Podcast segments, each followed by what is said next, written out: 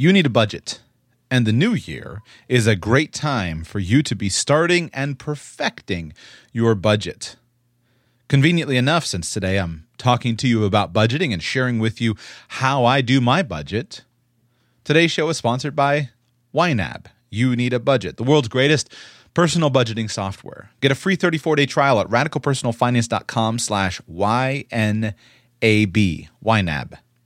Today's show is also sponsored by Libsyn, the podcast host that I use and the podcast host or media host that I recommend you use.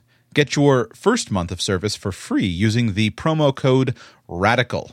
Libsyn, L I B S Y N dot com. Use the promo code RADICAL.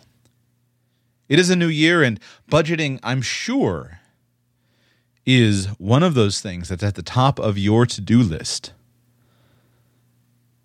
After all, budgeting is essential at every stage of wealth. And so today I'm going to share with you some specific tactics, including even the categories that I use for my own personal budget.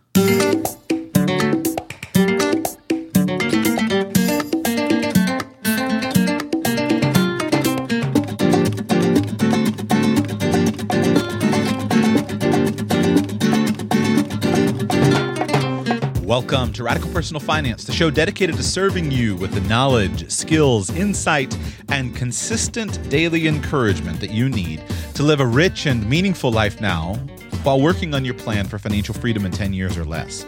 My name is Joshua Sheets, and I'm your host. Thank you for being with me today. Today, we're going to be very, very practical. Yesterday's show was a little bit about uh, big picture, RVs, and all that. Today, let's teach you how to budget for an RV or anything else that you want. As we begin the new year, I hope that many of you are taking a fresh look and a, a fresh, uh, dedicating yourselves afresh to the the nuts and bolts of uh, of finance. It's important to always remember that as fun as it is to think about new subjects, and as fun as it is to learn about new ideas oftentimes those ideas are more interesting than they are useful and practical.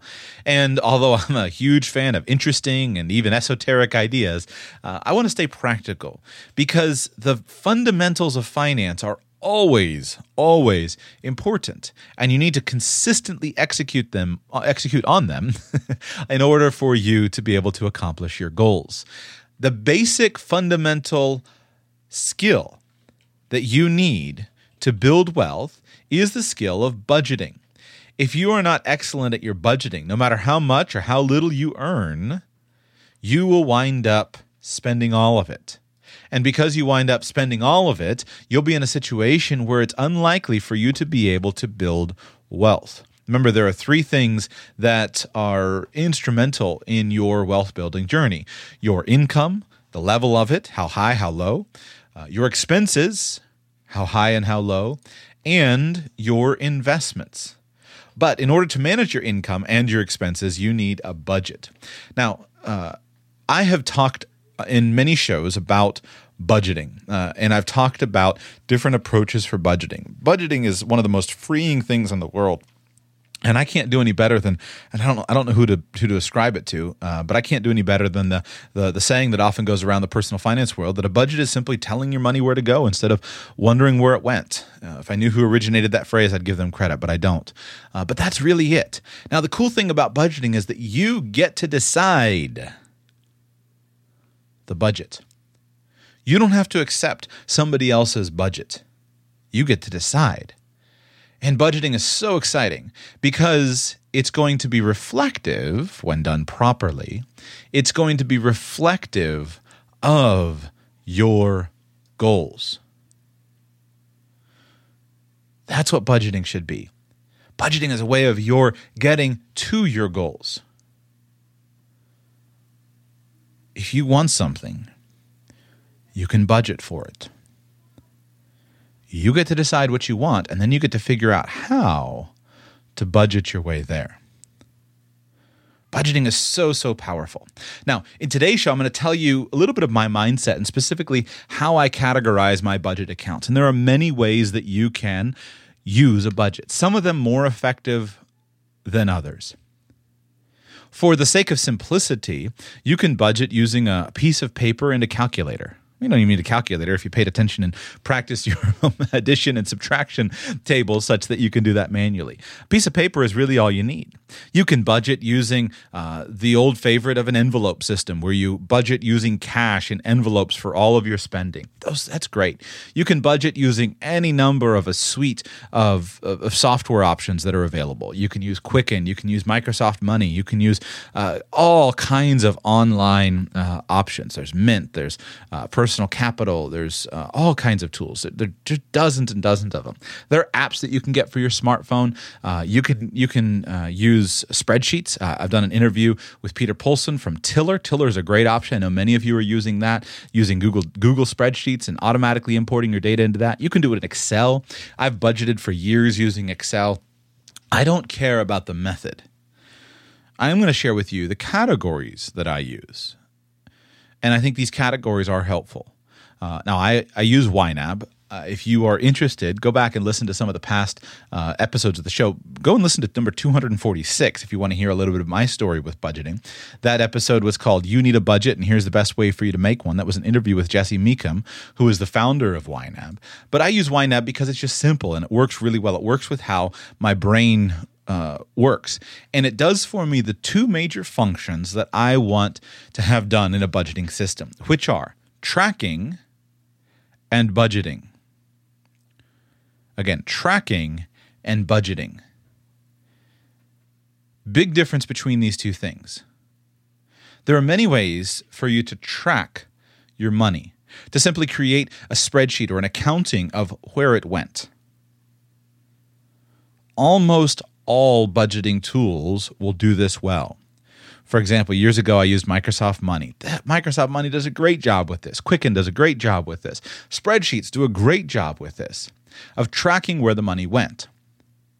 And here at the beginning of 2017, uh, an exercise I strongly encourage you to engage in is to do a complete, complete review of all of your expenditures of 2016 do this complete review uh, based on categories.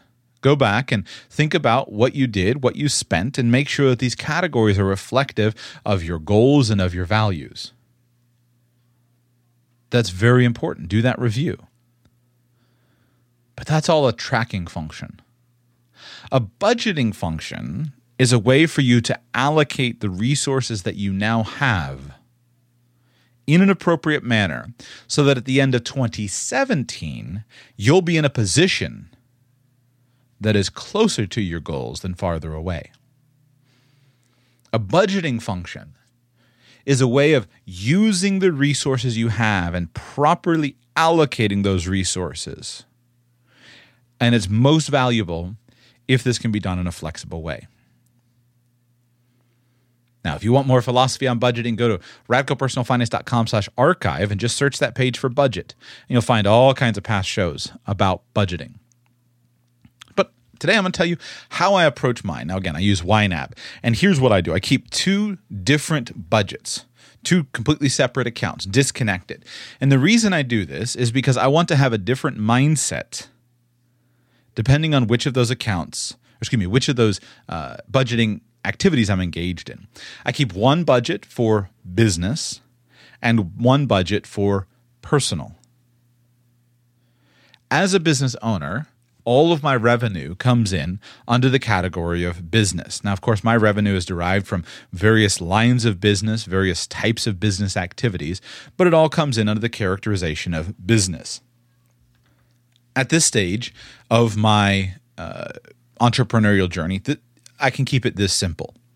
Perhaps at a later stage, I will need to do what many of you will do, which will be have complete separate uh, budgeting systems for each of your businesses that are completely distinct. Your bookkeeper, your accounting team will maintain those, and you'll just simply review the reports for each of those.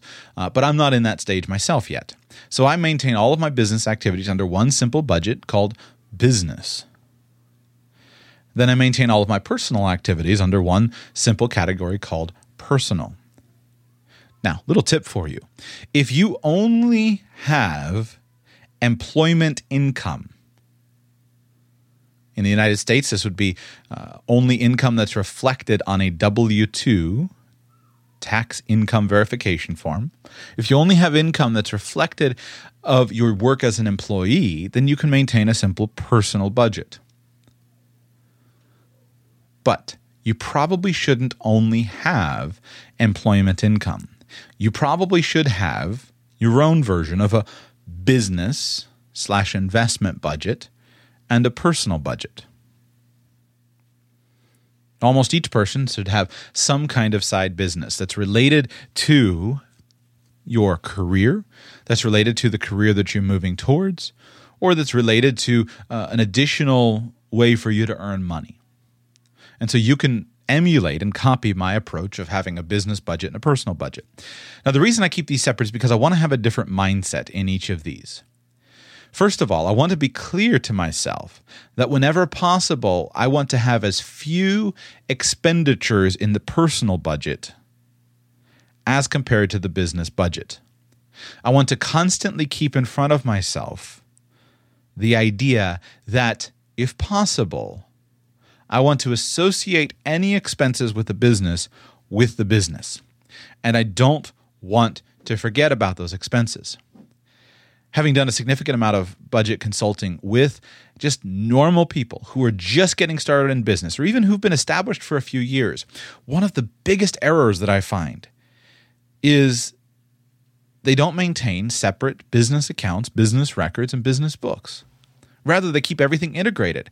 And friends, if you are doing that, I hate to make dogmatic statements when when they're when they are uh, uncalled for, but man, I can't think of a single circumstance in which you're not wrong for doing that. If you're running a business or have some sort of business activity, you must maintain separate records because you are walking past all kinds of important business tax deductions because you're not accustomed to paying attention to the little things. And if you have a separate business budget, you're almost automatically, you can't maintain a separate business budget unless you have a separate business checking account. And if you have a separate business checking account and you do as I do, where you have two debit cards sitting in your wallet, one is for business, one is for personal, if you do that, then you'll be in a situation to where you're paying attention to your expenditures. Now, point of clarification for those of you who are just getting started to have a separate business checking account does not require you to actually sign up for a business checking account. All you need is a separate checking account, which you mentally classify as a business account. I hold in my hands my wallet, and here I have two blue debit cards that are right in the front of my uh, of my wallet. Uh, I bank with USAA, so these have pretty blue. Uh, they're pretty blue, and they've got this military star on them and a red line down them, and they're identical. They are absolutely identical, and the reason they're identical is because I use personal checking accounts. I just have two of them. One is for me, and the other is for my business but they both are registered as Joshua J. Sheets. to differentiate the cards, you can draw on them with a marker. I've done that. Uh, I actually use this little engraving tool uh, that I use to engrave all of my uh, items. It's a little metal tip, and I can write on metal. Uh, like, on plastic. So I have here uh, business scrawled on the front of it. And so that way I always know which is which. And I just carry these two debit cards right in my wallet. And if it's a business expense, I swipe the business one. And if it's a personal expense, I, I swipe the personal one. But this simple practice, if you just did that this year, many of you would save you hundreds or thousands of dollars. Because it'll start to get your mindset thinking differently. Very simple example. You might go to lunch with somebody. And if you uh, go to lunch with somebody, then you might be tempted to pay for their lunch. That would be a good idea. But if you don't have that business debit card right there or business credit card, you can do the same thing with a credit card. If you don't have that business card right there, you may not remember that that's a properly deductible business expense. You can deduct you can deduct 50% of your meals and entertainment expenses when you are engaged in business related meals and entertainment with clients, prospective clients, etc. And so if you're there with somebody talking about your business, don't let the lack of that business card keep you from the tax deduction that you are rightfully entitled to. Just a simple example, but man, I tell you, I see this all the time. Now, that's the first reason I like to keep two different. Uh, well, one that's the first reason on my list here of why I like to keep two different budgets. Uh, simply that it keeps you in the mindset of thinking: Is there a way that I can move some of these expenses that are personal and non-deductible over to the business expense column? Here's the simple answer. If you're wondering if you can deduct something, it comes down to this: if the expense is related to the ordinary and necess- is, a, is an ordinary and necessary expense that's related to your business activities, it is a deductible activity.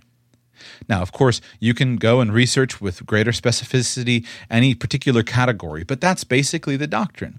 All ordinary and necessary business expenses that are related to your business will be deductible in some form or another. But another reason why I like to have the two uh, categories separated is just simply so that I can have different mindsets when I'm looking at them. For example, with the personal uh, category, which I'll go over my my budget categories for you. With some categories, I want to look at them and say, I want to be ruthless and get these categories expenditures as low as possible.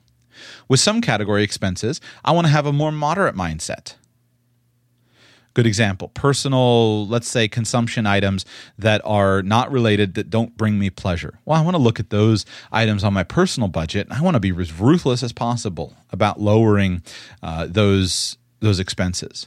But personal category items that are quality of life expenses. Let's say that uh, it involves uh, something I want to do with my family, building family memory, memories, vacation expenses, things like that.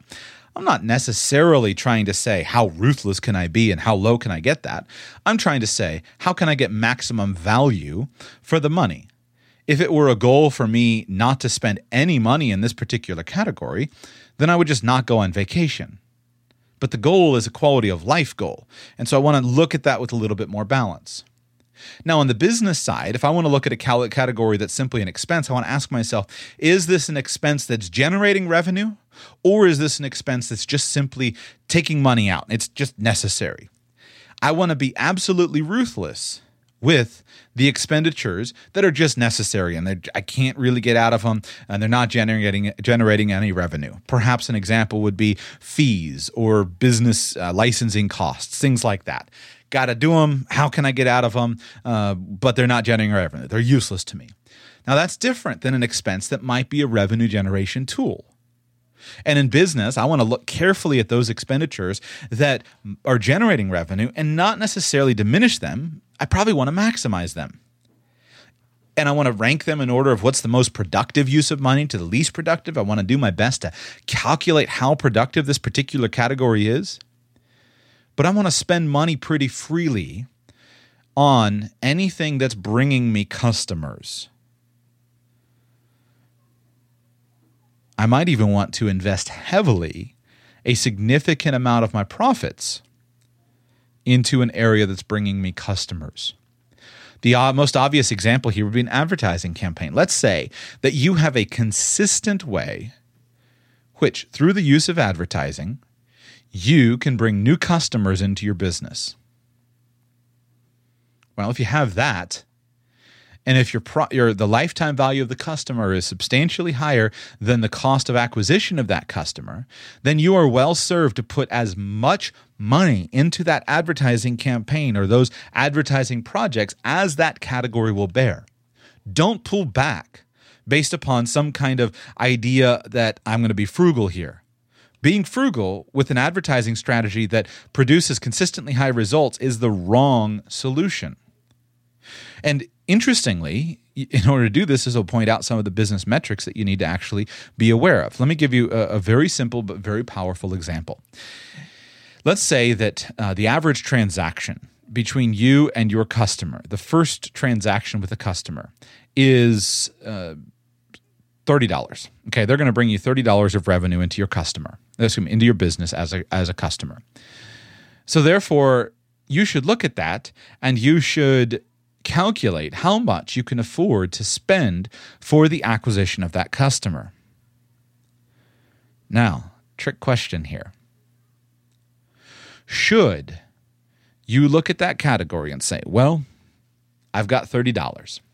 If I take that $30 over here and invest it in some place other than my business, I could achieve, let's say, uh, an X percent rate of return.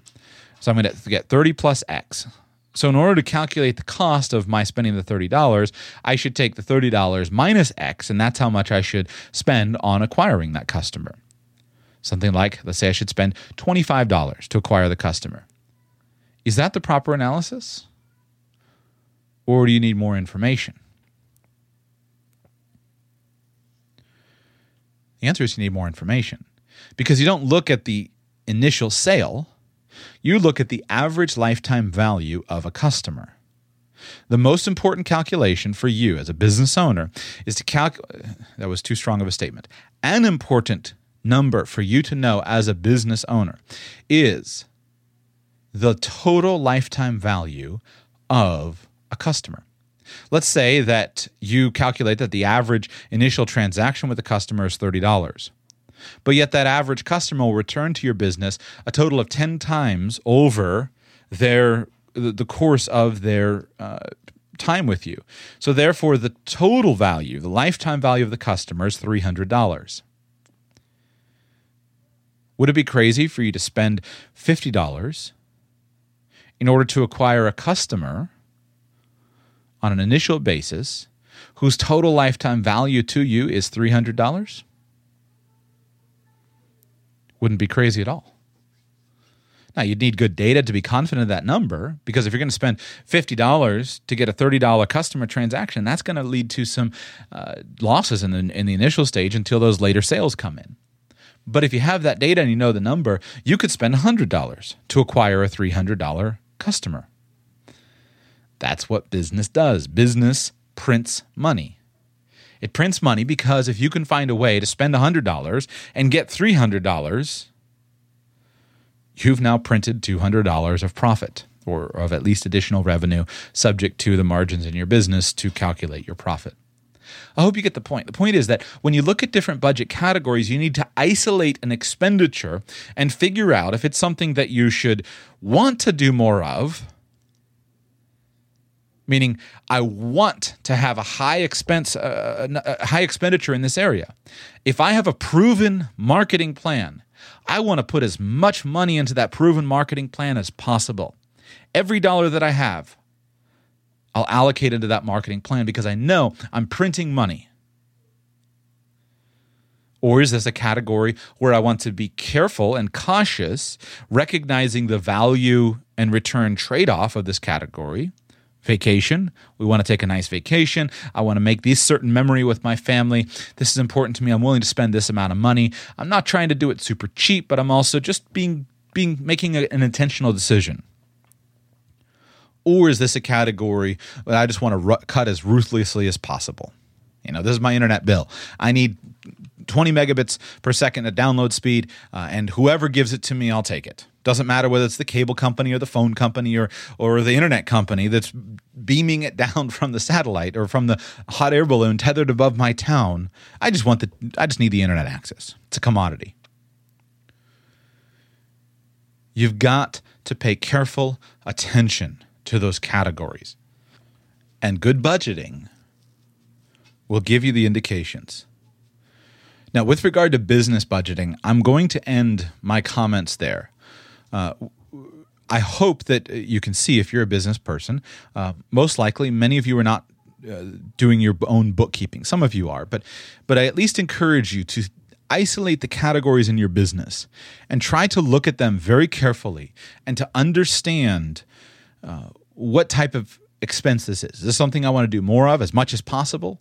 Uh, because even if you want to do as much as possible, that doesn't mean that you can spend an unlimited amount of money in an area. Uh, best example to stay with is advertising. There's a there's a point of diminishing returns. There are markets that you can buy advertising in, And then at times you saturate those markets. And so even though you may have mountains of cash sitting there, you can't find the, the inventory, the ad inventory, the number of billboards are not available. You can't buy the commercials. You can't buy uh, the targeted uh, clicks. You just you can't spend enough money in that category. So just because you want to spend as much money as possible on something like marketing and promotion doesn't mean that you'll always be able to spend as much money. So take your business books and whether you do this officially or whether you just do this mentally, separate each category into uh, should I spend more or less so that when you're looking at the books, you can uh, you can get clear on them there's a major fallacy to think that, uh, well, I can just spend freely in business expenses. No, there are business expenses you still want to minimize because the point of business is to make a profit. So you want to be ruthless with those business expenses that aren't bringing you revenue. Then there are some business expenses that are that middle zone. You might not technically need to hire this particular job function done. But at your stage in entrepreneurship, it's not something that you enjoy doing, and it would be significant quality of life. And hey, if you're going to pay, if it's going to get you a 50% tax deduction based upon your your business tax rate, your personal tax rate, etc., eh, go ahead and hire it done. It's not a must do it, but I'm also not cutting things to the bone.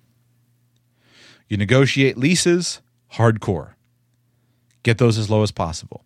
You bring in employees from time to time to make your life easier and to free up more time and to make your business run more smoothly.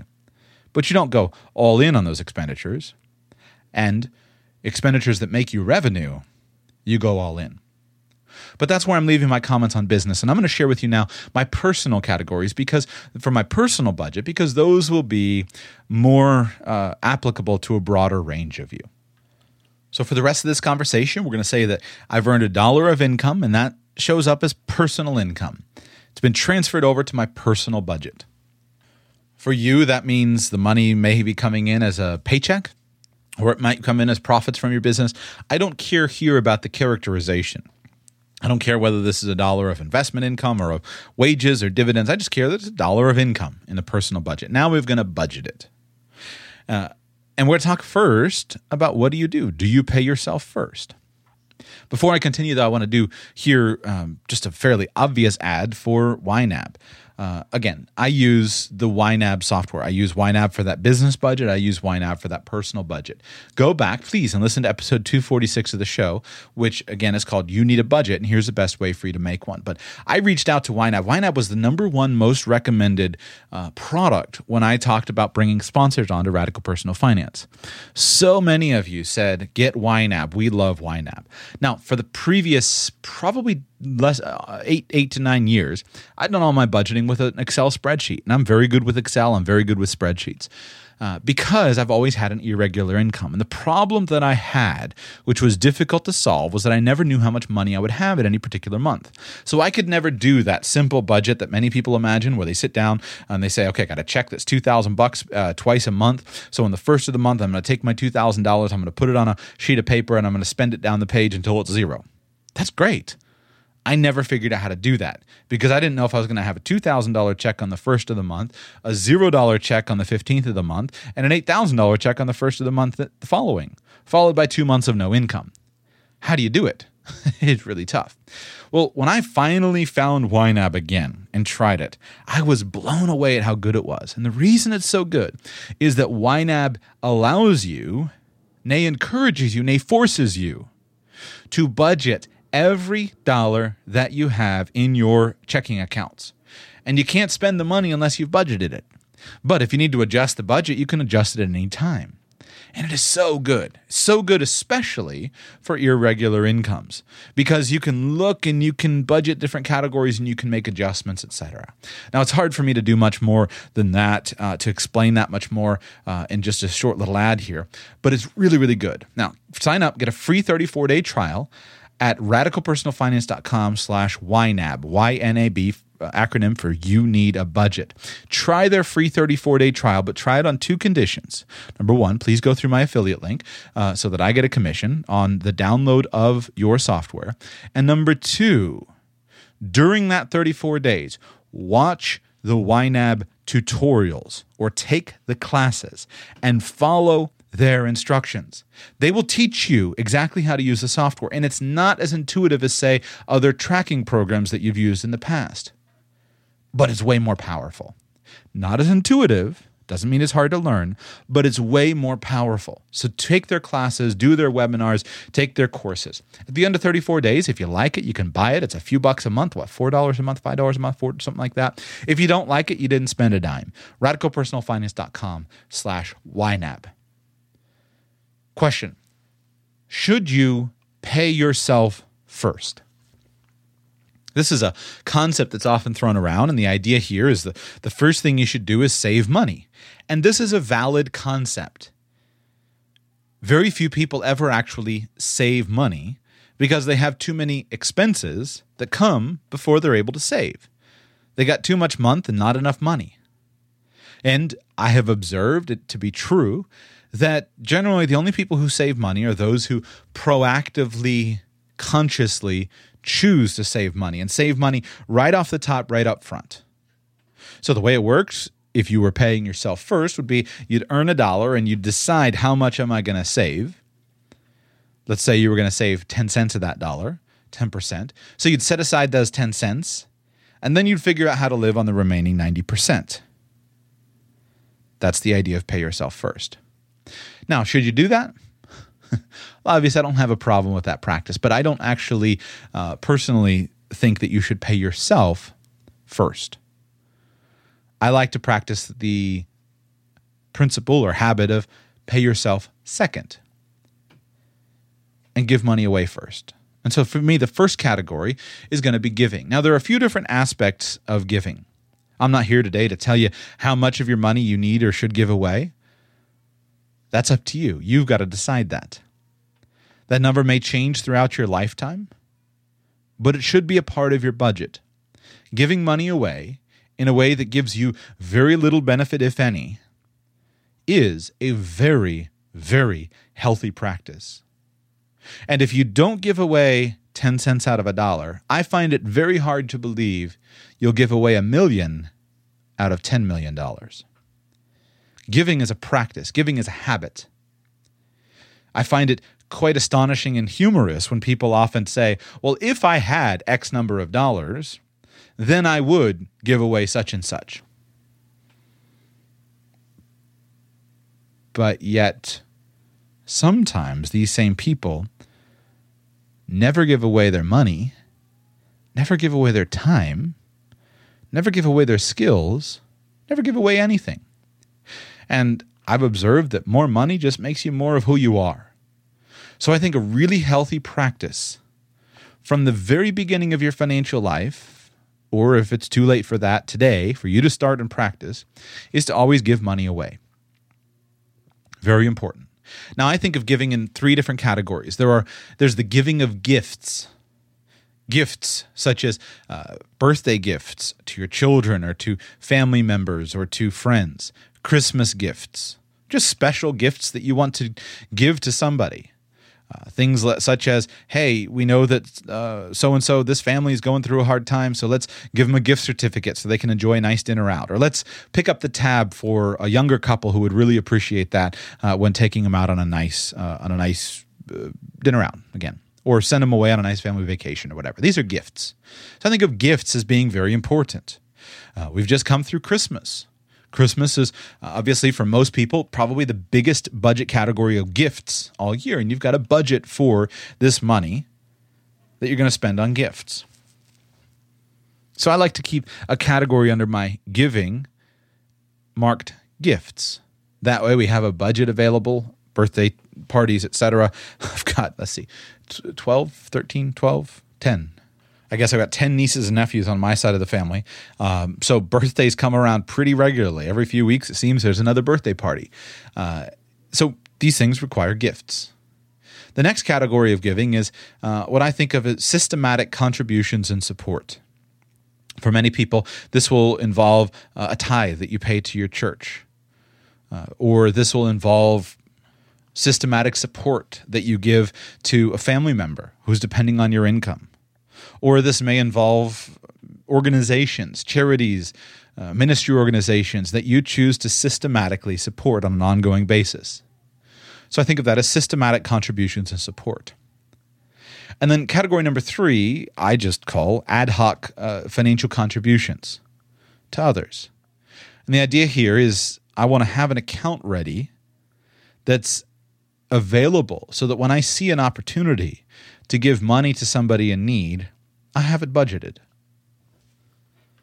I've learned that this particular practice can be one of the most freeing things uh, you can do. That way, when you get the GoFundMe page that was just shared on, on Facebook for somebody in need, etc., you don't have to wonder, oh, can I afford it?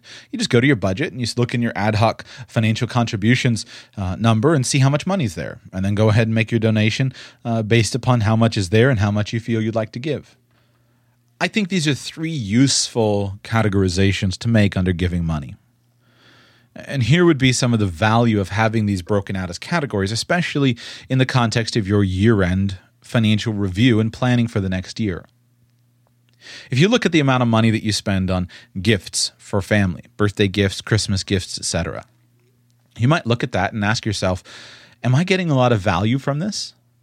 Is the person I'm giving to giving a lot of value for this? This would be the type of category that I would look at carefully because there's no stated percentage that's the right number to give.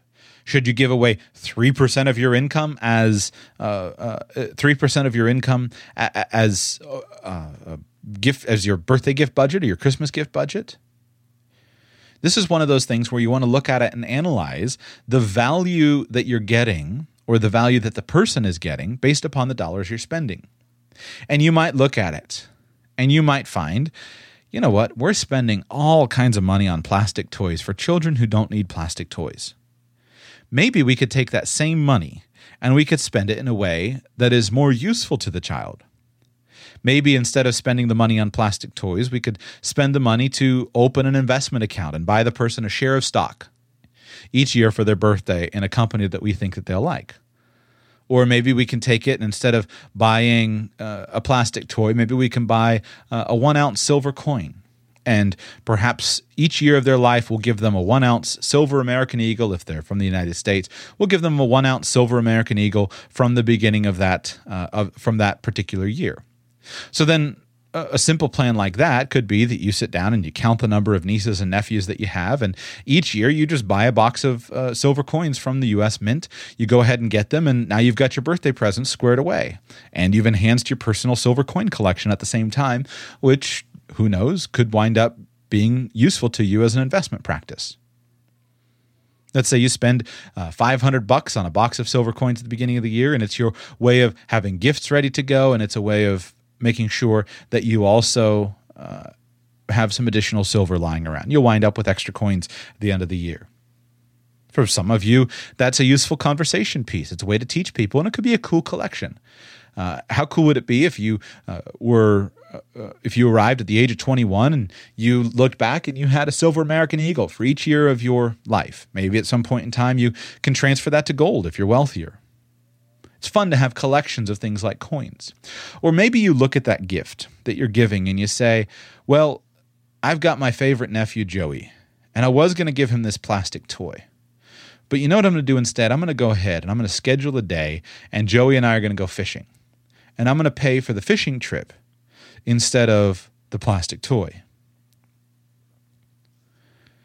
Doesn't matter. You got to pick, figure out there's an age at which a child wants a plastic toy and there's an age at which a fishing trip would be valuable. But you can look at that, and by having it distinguished in your budget as gifts, it gives you the opportunity to plan to get the maximum value from it. Perhaps you're a, a, a grandparent, and each year you're spending thousands of dollars on Christmas gifts. But yet, you notice how in our modern culture the toys are abundant and the novelty wears off. Is there a way that you can take those thousands of dollars and translate that into something different? Perhaps renting a Christmas cabin in the mountains of North Carolina and financing all of those things, including uh, a day at the local ski resort. Perhaps that would be a way of building a, really nice family tradition. By having it broken out, you can look at this category for what it is and for what it should be, which is a maximization of value. You're not necessarily trying to see how little you can give, but you're not necessarily trying to see how much you can give. This is one of those maximization of value categories. Now, at some stages of life, you might look at this category and just recognize that, man, this is blowing our budget. We can't do this. I've counseled with young couples, young families, and this can be extremely challenging for parents of young children because you may, depending on the size of your child's social uh, social circle, you might wind up at a different birthday party every few weeks. And if in your cohort of parents it's expected for you to give birthday presents that are on the $30 level, if you wind up at a birthday party, say 30 weeks out, well, that would be too much, uh, 20 weeks out of the year, which would not be unreasonable if your child has 20 friends in their class, uh, times $30 each, that's 600 bucks a year. And for a young family, that could be a substantial amount of money. So for you at that stage of life, this may be a category at which you home in and say, you know what, we're just going to change we're going to give a craft or we're going to give a favorite book or we're going to figure out a way to reduce this. Or we may not give a present at all. Totally reasonable option. So that's the category of gifts. What about systematic contributions and support? This is a category that you'll have to judge yourself. For example, those of you who are engaged in the practice of tithing to your church, Tithing is generally practiced as 10% of your income is given to your local church right off the top. Well, if you practice that, that's very simple for you to take your income and calculate and say 10% goes right there into the local church. So that's not a category that you try to increase or decrease. That's not something you're trying to save money. You're making a voluntary choice to send 10% of your income to your local church as a tithe. Or perhaps you look at this and include in this organizations that you support. Well, you should know this as expressed as a percentage of your budget. Perhaps you're supporting a political organization that's seeking to uh, advance a cause that you feel passionately about. Or perhaps this is an organization that is involved in doing some kind of work uh, elsewhere in the world that you feel is important. Certainly, this is a category where you want to analyze it and decide if the company or the organization or the church or whomever is doing a good job with it. But again, it's not necessarily a minimization thing. You're seeking to have it funded. Now, if you don't give all of that to one organization, then you may want to choose and say, well, I need to make sure that I have this budget. And so each year you're picking and choosing the organizations. I think a really healthy practice is if you're going to give money to an organization that's do, political organization, charitable organization, you should expect results from that organization. And you should uh, plan to give for a short period of time expecting results. Now, this doesn't really work if you're giving $50 a year to the local chapter of blah, blah, blah. But if you're giving substantially, let's say that you are a major donor, uh, you should give with the intention of getting results. And there should always be a question in that organization's mind if they're going to get your money. And you should make it clear you're only getting my money if you're getting results. So have this as a category. Moving more quickly, ad hoc financial contributions to others. Please, I just ask you to put this in practice. Set aside an amount of money in your budget that's always available to give to others. This perhaps more than anything I've yet said, has the potential to revolutionize your finances. Because when you always have money available to give, you start to see opportunities to give. If you're strapped, you'll often just bumble past those opportunities and not recognize them for what they are. But if you have a pile of money, burning a metaphorical hole in your pocket, you start to look at people in need a little bit different. So I beg of you, if you were going to take anything from this, set aside a giving account in your budget and make sure that it's funded at an appropriate level for you. And make sure that it's not all spoken for in advance. Don't just track the money that you give, proactively budget the money and do it in a way that will allow it to accumulate little by little so you can experience the joy of being a giver. talk to wealthy people. You go do your own research and find out the impact that giving has made in their life. I think you'll find it substantial. Now, let's move on to saving and investing. Before we do, sponsor of the day number two today is Libsyn. Libsyn is short for Liberated Syndication. Libsyn is the podcast host that I use to host my podcast. Libsyn is a fantastic company. If you are a media creator, especially a podcast creator, or if you are interested in becoming one, I would strongly encourage you to consider using Libsyn. Here's why. There are free ways out there, which, if you are technologically competent, you can come up with to uh, to to host your podcast. And so, I wouldn't say that Libsyn is the cheapest way to do it. I could figure out how to do stuff in what I'm doing for free. I'm technically competent enough to do that now. But if you're measuring value, cost versus benefits, services, there's no better value proposition out there than Libsyn. Libsyn is one of the oldest podcast media hosts, and they are one of the most advanced. They're one of the most robust, which is a big, big deal. And they just do a fantastic job. I've had nothing but good experiences with Libsyn. My hope is that many of you in 2017 will start and launch a podcast. Uh, I think that podcasting is one of the most powerful electronic media communications of medium media possible. Now, not necessarily as a commercial endeavor, like I'm doing it. Partly, many of you, it should be as a marketing component to your overall marketing for your business or for your personal brand. But it may even be something as a way of organizing something that you're doing. Perhaps you're involved with a local uh, competition or club in some particular area. Well, why not go ahead and use the format and the simple uh, format of podcasting as a way to do that. Libsyn will teach you step by step how to do it, how to set it up, how to use the simplest tools, and how to get a podcast launched a very robust podcast, and it can be as just as inexpensive as a few dollars a month. If you're thinking about it, or, or you are uh, interested in that, check it out. Check out their website, Libsyn, L-I-B-S-Y-N dot com. Uh, if you'd like to sign up, here's a little trick. Make sure you use my promo code RADICAL, and they will give you your first month of, pod, of media hosting on Libsyn for free uh, if you do that. Now, little radical tip for you.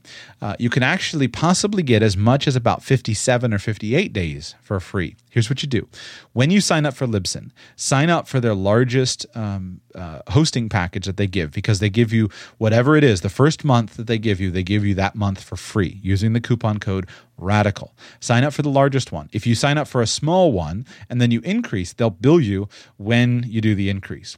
But Libsyn does all of their billing on the first of each month. So, tr- word to the wise sign up. Don't sign up on uh, December 31st. Sign up on something like January 3 January 2, January 3. Use the coupon code RADICAL. Sign up for the biggest package. Go ahead and start uploading your shows. And then, if you signed up on January 3, your first month free will start on February 1, and you'll get all of February for free. And the next billing won't be until March 1. And so, sometime, if you were to sign up on January 3, sometime before March 1, go ahead and jump in there and then lower the package to whatever the amount of pa- that is that you uh, that you need. You'll get that first month, which comes out based upon how they do their billing, could be as much as about 58 days for free. Libsyn.com, L I B S Y N, Liberated Syndication, Libsyn.com, the best podcast host, the one that I use. It's what accounts for the fact that Radical Personal Finance since my first year has been rock solid. Uh, and get a free month free with the coupon code RADICAL. Now, let's talk about savings and investments. I'm going to move quickly through the rest of these categories and, and also through this one. Just simply to say this um, I think you should allocate your savings and your investments in some way that you've intentionally chosen. This is a little bit difficult to manage in budgeting software because some of you, your savings and investments, will be done before the money shows up in your checking account. That's great. For example, your 401k contributions may be deducted, or your health savings account contributions may be automatically contributed. Or perhaps you're investing in your business heavily. And so your business is growing and you know that's a good investment, but you can't really see that in your personal savings. Don't fall into the trap of trying to say that budgeting software and your ability to use it should be reflective of all of the information. Many of you uh, have an interest in knowing what percentage of your income are you saving. That's really good. And you may have a goal, such as, I want to save half of my income. Really good goal. But you may not be able to get your budgeting software to display that information. Remember, budgeting software is not an income statement. So if you want to calculate what savings rate you have, build an income statement and do that separately. That's something that doesn't need to be automated. Just use your budgeting categories to fill that in. I do think savings and investments should be allocated between different approaches. Here are some ideas. You could calculate, you, you could allocate this based upon short term savings and longer term savings. That's a big deal. Shorter term savings, longer term savings. You could allocate this based upon savings for spending versus savings for wealth or savings for investments. If you're saving for a new item, just did the show on RVs. When I was saving for an RV, that's not an investment.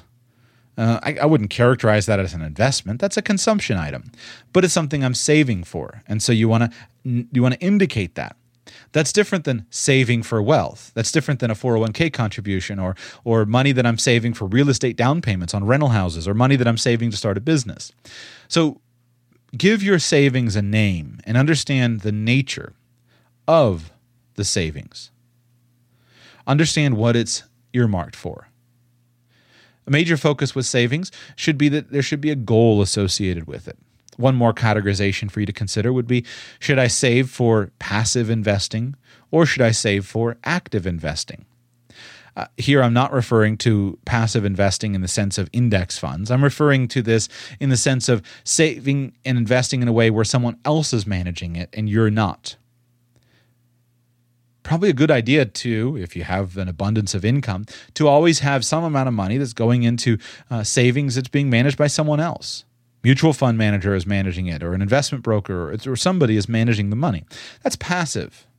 That's different than active, such as starting a business. I think both are important. So, if you know uh, with children i'd like to see them save half of their money for passive investing and half of their money for active investing uh, so half of it goes into mutual funds, half of it is always available as, hey, this is your business seed money. Look around. What opportunities do you see in the marketplace? Now, is there any science behind this? No, of course not. These are just numbers. But the idea is there's concepts, and concepts are powerful. So give your savings a name. Don't try to make it all show up in the budget category. If you're maxing your 401k and that's the biggest thing that's the most important to you, fine uh, but you should put in savings and name. This is one of my favorite things also about Lib, about sorry, Libsyn, uh, YNAB, uh, the budgeting software, that you can add or take away categories at any time. And so you can give little savings goals, categories. And if you wind up putting too much money in them, well, it's easy to cl- clean them out. You might have a category for RV, and you might have a category for a new horse, and you might have a category for annual vacation well, when you get to annual vacation time and you're sitting down and you're calculating, you might say, well, let's spend a little bit less money on the annual vacation and let's throw that towards the RV. Or let's go ahead, RV is not so important, let's take the annual vacation. So, the net takeaway I want you to have for savings and investing is give your saving and investing goals names, names that are powerful to you, names that are going to draw you toward it. Not, oh, I'm saving money. If you're saving for financial independence, write on there, financial independence and make it powerful. Make your goals strong so they, they call to you, so they pull you through the difficult times. So, those are the first two categories on my budget. And I like to keep them at the top because I'm paying others first and paying myself second. And there's no smooth way to say pay yourself uh, first, give first. I guess I could say that. Give first, pay yourself second. Uh, I like to have those at the top all those categories at the top of my budget. That way I never forget. We don't want to forget. Now, what else? The next category that I have is a category for monthly bills. Again, personal budget, monthly bills. And monthly bills are payments that I've agreed to that are going to be the same every month rent, electricity, uh, things like that. Bills over which I have no uh, direct control on a monthly basis. Bills that I know just about how much they're going to be. I can't change my rent on a month to month basis. And I personally, for my personal budget, I like to have a subcategory for each and every bill. So, internet is different than, than phone, etc. So, the benefit of this is now putting my mind my hat on I look at these bills and I think, is there any benefit to me of uh, of this bill, and can I get this as low as possible? Not all categories do you want to be as low as possible. I could probably spend less money on rent than I'm spending now, but I don't want to live in the apartment that I could rent for less money than I'm renting now. I could spend more money on rent than I'm renting now, and at some point I might want to live in that apartment for more than what I'm spending now. That's different than internet. Now, my internet bill is primarily associated with my business, uh, but perhaps for you it's not. Uh, perhaps your cable bill. There's no problem to you looking at the cable bill and saying, eh, I'll just go with whoever's cheapest. And you want to have this set out so that from time to time you can do price shopping. Probably at least once a year, you should tackle each of these budget categories and seek to minimize the expense but they're monthly bills. So at the beginning of the budgeting month, when the money comes in, we just want to make sure they're funded in time for the draft. The, the, if you're using an automatic draft or in time to send out the check. Now, that's different. I keep a separate category called everyday expenses. Everyday expenses are things over which I have direct control. Good example food. Uh, under food, I maintain two categories one groceries and one restaurants. For you, you might have different categories. Uh, some of you should have a category on there for coffee. some of you should have a category for alcohol.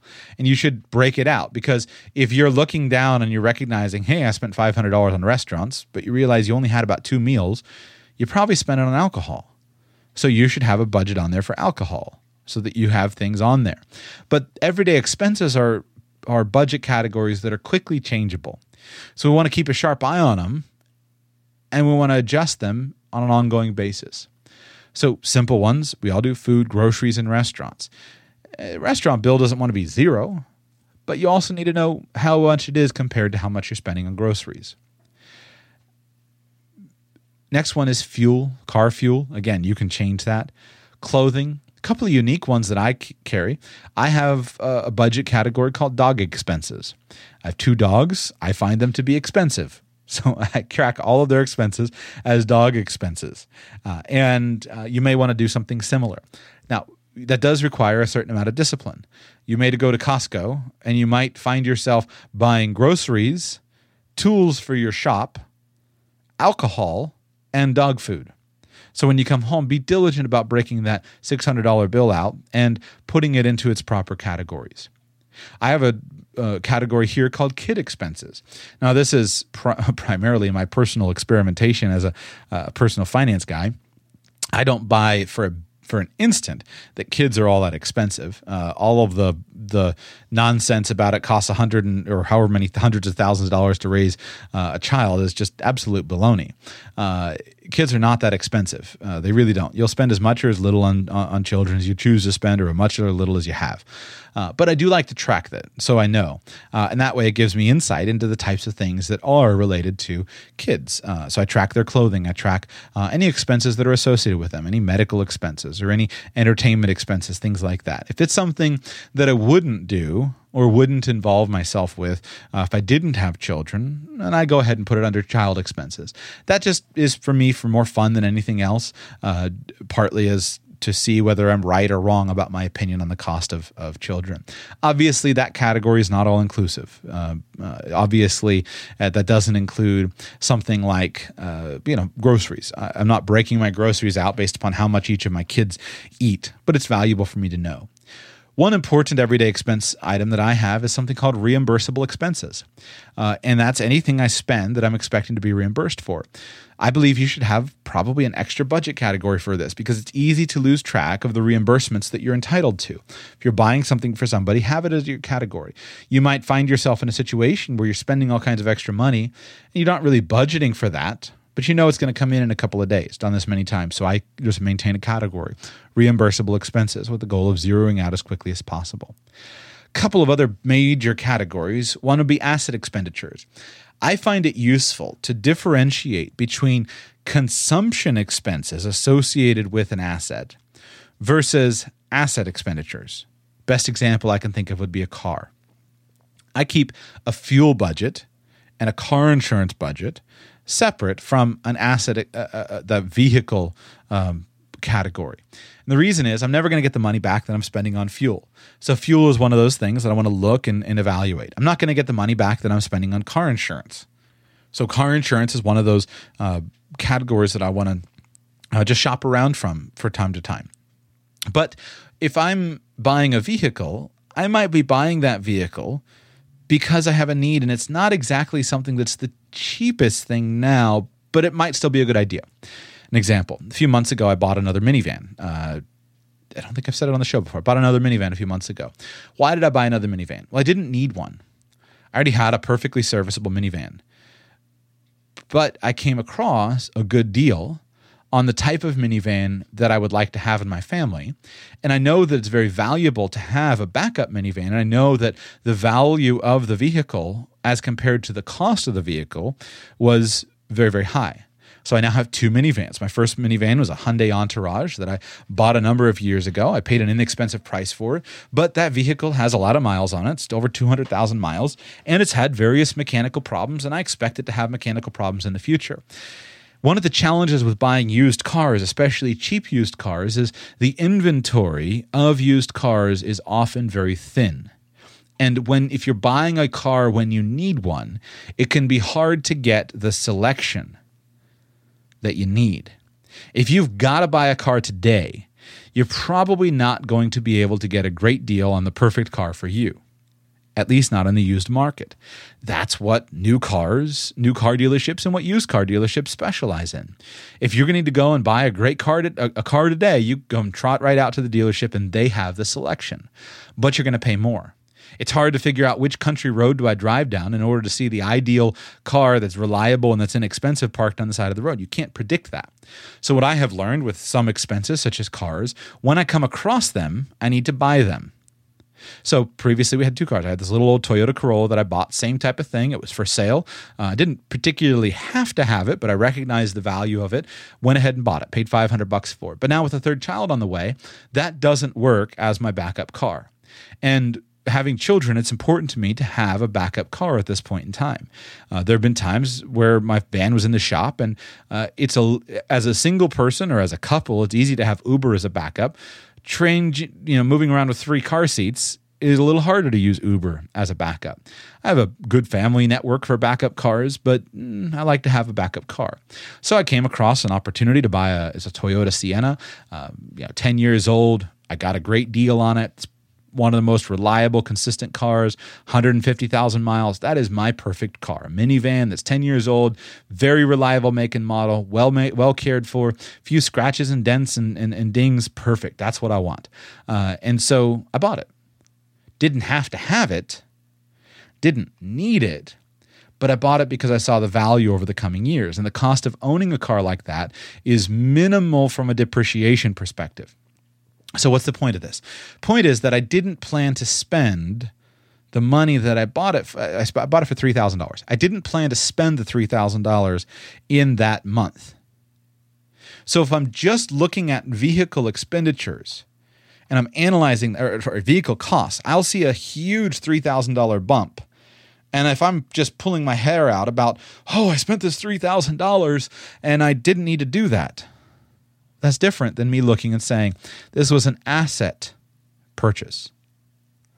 This was me buying an asset. Now, that vehicle today, I could go out and I could sell it in, an, in a week or two in the private market for more than $3,000. Maybe not a ton more, but I could go and sell it for more. So I want this to be, I want the value of this to be recognized. This was a balance sheet item. This wasn't a consumption item. It's not an income statement item. It's a balance sheet item. So how do I do that? Well, I just keep it simple. I just have on there uh, one for asset expenditure, vehicle expenditure. Now I'm also going to include on that, the, I'm going to include there the cost of the vehicle purchase. And I'm, it, depending on the level of complexity, I might have vehicle repairs and maintenance. Because I want to know. Uh, same thing when I buy a car, I want to go ahead and see if there's anything that needs to be done. Let me go ahead and fix it. I might spend another few hundred dollars getting everything just perfect.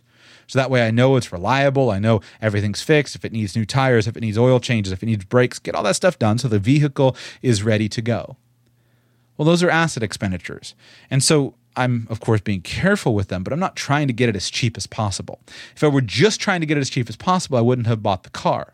But then I might wind up in a situation next year where my other car breaks down, and now I don't have a car, and I don't have my backup car, and I don't have the second car, and now what do I do?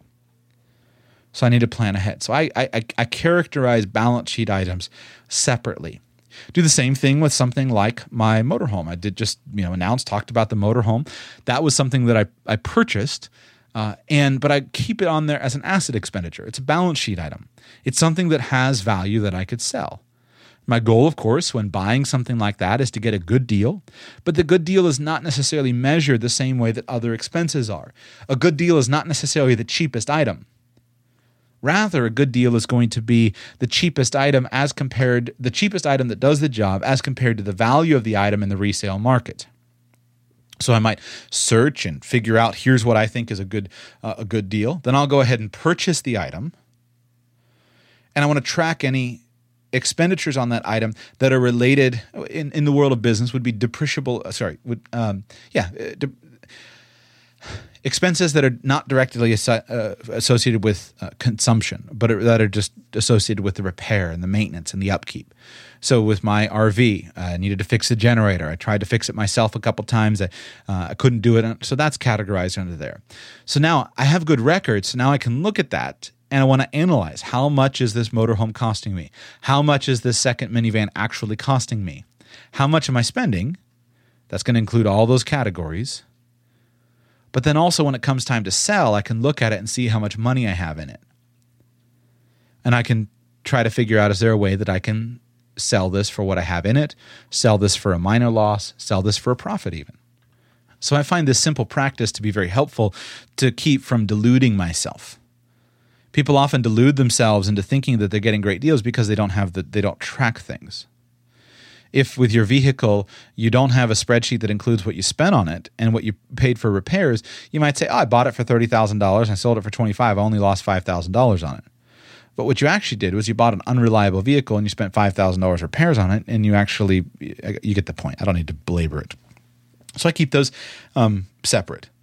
Similarly, with other types of durable goods, uh, let's say that you're purchasing. Uh, I found this when I bought a new house you need certain types of tools and things for that new house in order to help you. So it's helpful to have sometimes a category that's related to something like durable goods, uh, such as shovel, wheelbarrow, etc.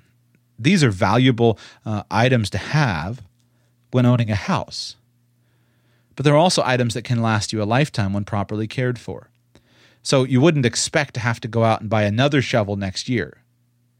If you bought a house and you just had a all inclusive Home Depot budget that just said Home Depot, it doesn't tell you anything about your behavior. You may be choosing to buy those durable items that are buy it for life type of things. So think about your categories so that with the goal of making better decisions about your expenses. All spending is not bad. The goal is not always to spend the least amount of money. The goal is to get the maximum value for the money based upon your goals based upon the type of lifestyle that you're trying to live. To wrap up, let's talk about medical and taxes. Medical, uh, uh, I think uh, here, uh, you know, the different approaches you can take. Uh, I, I tend to just keep things under medical and dental, uh, but I want to give you some possible expenses that that you should consider. And I do have one or one or two of these subcategories. But for example, here are some things to consider: preventive care versus non-preventive care you might be making a choice to invest in your health in a way that you think is proper. You might be choosing to spend money on higher quality food or better nutrition or uh, gym memberships or any uh, similar associated things. Is the goal to always spend the least amount of money possible? Well, probably not, because if it were, you may not buy higher quality food. You may not purchase nutritional supplements. You might just not do those things because you say, well, I'm trying to spend the least amount of money possible. But if you recognize that these types of things are investments, investments into your health, and if you're making wise decisions about those investments, uh, who's to say you should try to minimize that? So it might be helpful to have a category that's called preventive care, recognizing that it's an investment. Now that's different than saying, okay, I've got medical expenses that I need to track that are associated with other, you know, uh, uh, other medical expenses or dental expenses, similar type thing. So break these out in a way that makes sense to you and that's helpful to you because again, goal is not always the least amount of money possible. Finally, taxes. Taxes are relatively simple. You don't need to do a ton here, other than, of course, if you're paying taxes, calculate them and try to keep some separate uh, accounting for them. Real estate taxes, income taxes, uh, if you are subject to any other types of taxes that are easily itemized. Very, very valuable.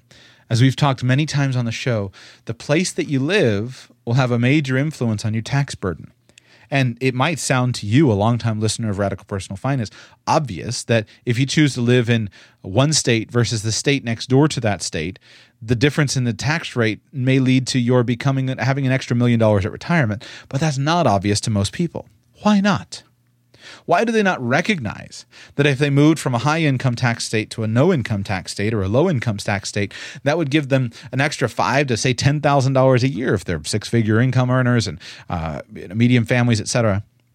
Why do they not recognize that? Well, many times because they've never bothered to track it. They've never bothered to budget for it. Think about how insidious this is. The income taxes are automatically pooled right off the top. See, the government knows the power of taxation right off the top. It was a major improvement in the tax system when they switched to having the employers pay the taxes in right off the top. Collected far more tax revenue, and it changed the the the IRS agents from being a foe, I got to pay these people money, to being a friend. Many people look at the government as their sugar daddy. Oh, I get a tax refund. I can get some money. I'm really looking forward to my tax refund. Let me get my taxes done so I get my tax refund. Well, this is not for you. You need to know the numbers. So that way, you'll make an intentional choice. If you want to live in California because the trade off for high income taxes is low property taxes and great climate, you can make that choice intentionally. And then you can feel confident about it. If you want to live in Texas because you have no income taxes, low property taxes, but you have to deal with Texas, you can make that choice. If you want to live in Illinois or New York or Florida, you can decide what you're doing based upon why you're doing it. And you can adjust. If you want to live in California because you have great climate, that may require an adjustment in another area of your budget, but you can make that decision intentionally. Thus, you'll feel confident with it. So, itemize the tax dollars, figure out where they should be, and then that way you'll be able to, uh, I think, get far more benefit uh, from them. Those are my categories uh, that I use. Those are the categories, subcategories, etc. Um, your categories may be different, but I wanted to explain how I got to those. I don't claim they're perfect. I don't claim they're an ideal model for you. For some of you, that may be so overwhelming. And the stage of budgeting you are is just to figure out how do I not be late on my power bill? Start there. Your budgeting system can, will, and should change over time. Mine certainly has. Do not expect that budgeting is always going to be the same. It's not. There can be there are changes in the past. Uh, if you want to listen to another episode on budgeting, go back and listen to episode 273 called Three Budgets You Should Establish for 2016 Time, Money, and Food. And in that budget budgeting show, I discussed the major stages of budgeting. I talked about how you'll go through different stages and purposes for budgeting. And I really think this is valuable. So go back and, and, listen to that show uh, for that as well, because budgeting will look different. You must always budget but you must not always budget the same. You must always budget, but you must not always budget the same. One stage, you're budgeting for cash flow. Another stage, you're budgeting for big picture control. Another stage, you're just budgeting for maintenance to make sure you're on track. That's it for the show today. Uh, remember the sponsors of the day, Libsyn and YNAB. Again, free 34-day trial of the YNAB software, radicalpersonalfinance.com slash YNAB. Also use promo code radical at libsyn.com. Uh, if you would like to support the show directly, not by supporting the sponsors, please consider becoming a patron of the show. excuse me, radicalpersonalfinance.com slash patron. Radicalpersonalfinance.com slash patron. As always, links to all of these things in the show notes for today, which pops up right on your screen or on the blog page for today's show. In addition to that, uh, if you would like to work with me personally on a consulting basis, I'd be happy to work with you as a consultant. You can book a phone call with me at radicalpersonalfinance.com slash phone call. Also, I have been doing some uh, high level business coaching and personal finance coaching. Uh, this would only be appropriate to you if you earn in excess of six figures. But if you're interested on details of that, email me radic- joshua at radicalpersonalfinance.com.